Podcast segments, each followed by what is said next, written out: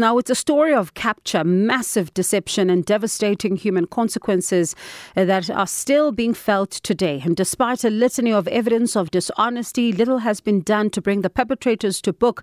It's a story of Aurora Empowerment Systems, a black-owned, politically connected business that uh, that started in, oh, in fact, this story started in October 2009, and they made a bid to rescue the liquidated Pamodzi gold mines. Now, former President Jacob Zuma's nephew, Khulubuse Zuma, his lawyer Michael Hulley, and former President Nelson Mandela's grandson, Zondwa Mandela, were listed as directors of Aurora.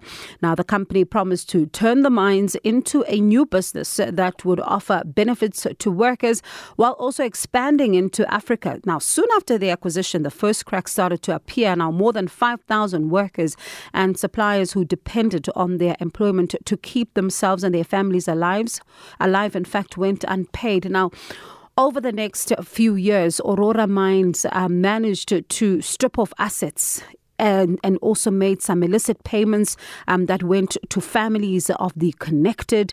While all of this is happening, the workers were left starving. Now, she's been following the story for a long time now, even over a decade.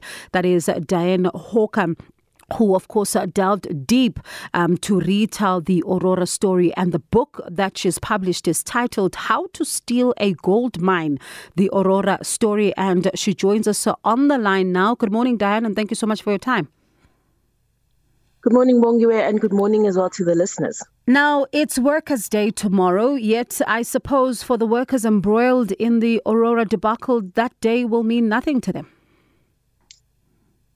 it's it's quite a sad story, unfortunately, Bongiwe. This story is a story of, of workers who've been let down by um, you know various parts of you know South African institutions that really should have been able to help them to see justice. With the Aurora story, um, when the the company took over those mines, a lot of the workers went unpaid for several months.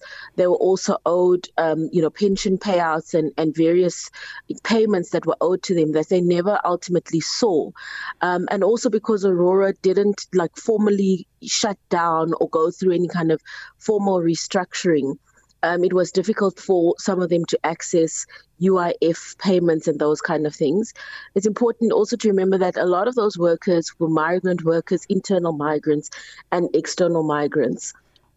Um, who were responsible for families outside of, of, of Johannesburg. Um, and, and that, that effect is multiplied by the people that they would ultimately be looking after. Mm. You know, they say an average mine worker looks after at least four people um, in, in in their family, but that number is often much more. Mm. So so it's it's not just those five thousand workers who've been affected, but many more people who've had to to see the the ultimate consequence of this um, the story. Mm, and you think about someone like Susan Ferreira, for example, whose husband, um, you know, took his own life. You think about, you, you know, people like Lindile Mami. You think about Santakane Ngakulana.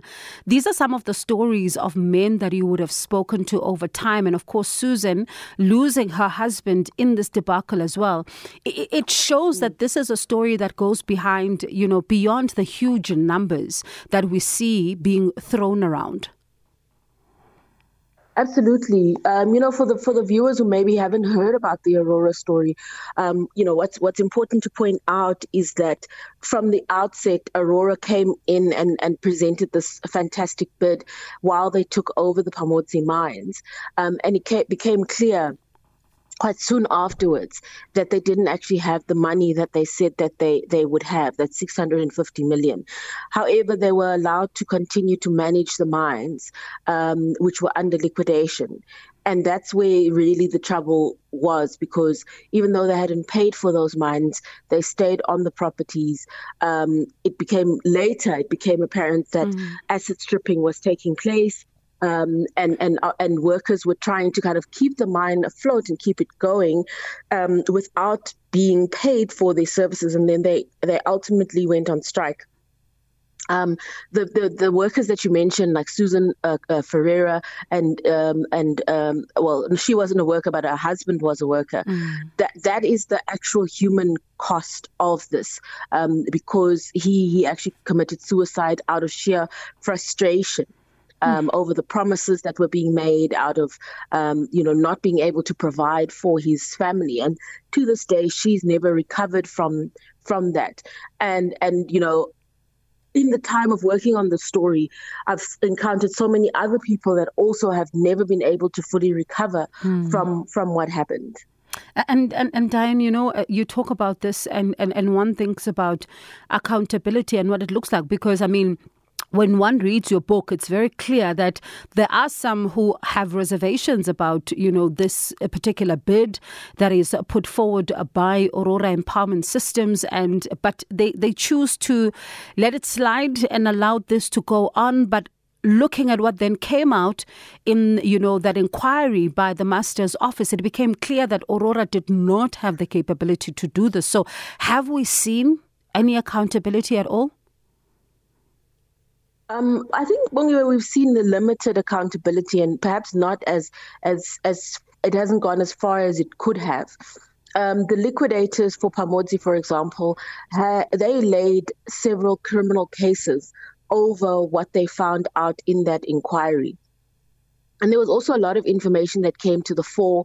The report from the inquiry at the master's office was given to um, the NPA and to to the Hawks, but we didn't see any real criminal action um, taking place as a result of this. Even though, you know, the the information does suggest that there should have been mm. um, more criminal action, and the Hawks did start an investigation into it, but it never went anywhere um, in terms of the accountability that we have seen, when the liquidators, you know, went through the various legal processes, they were able to reclaim uh, some funds, around 20 million from some people. Um, amongst them was Khulubuse Zuma, who who who was um, he made an agreement to pay back 23 million.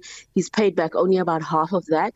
And then there were some of the business managers, the the associates, um, you know, of the Aurora directors, the Bhana family and their associates they were also money was also reclaimed from them because the, the, the liquidators were able to prove in court that they received payments that they shouldn't have received because Aurora ultimately didn't pay for the mines that it was it was working on. So so in that sense there's been limited accountability, but certainly I don't think not to the extent that um, the workers would have liked to have seen. Mm um, mm. you know one you have one has to wonder like how do you measure justice and and if the people that are directly affected by something are still um, you know left destitute and, and, and feeling like the people who, who who initiated this whole process have gotten off scot free then you know you have to consider is it is that true justice. Yeah. And of course, I think it, you know it doesn't send a good message um, that you know you can come onto a mine, you can make a bid, um, and say that you've got all this money and basically fabricate a lot of information and nothing happens in the in the criminal sense. Um, and and I think that's where there's a major gap in the accountability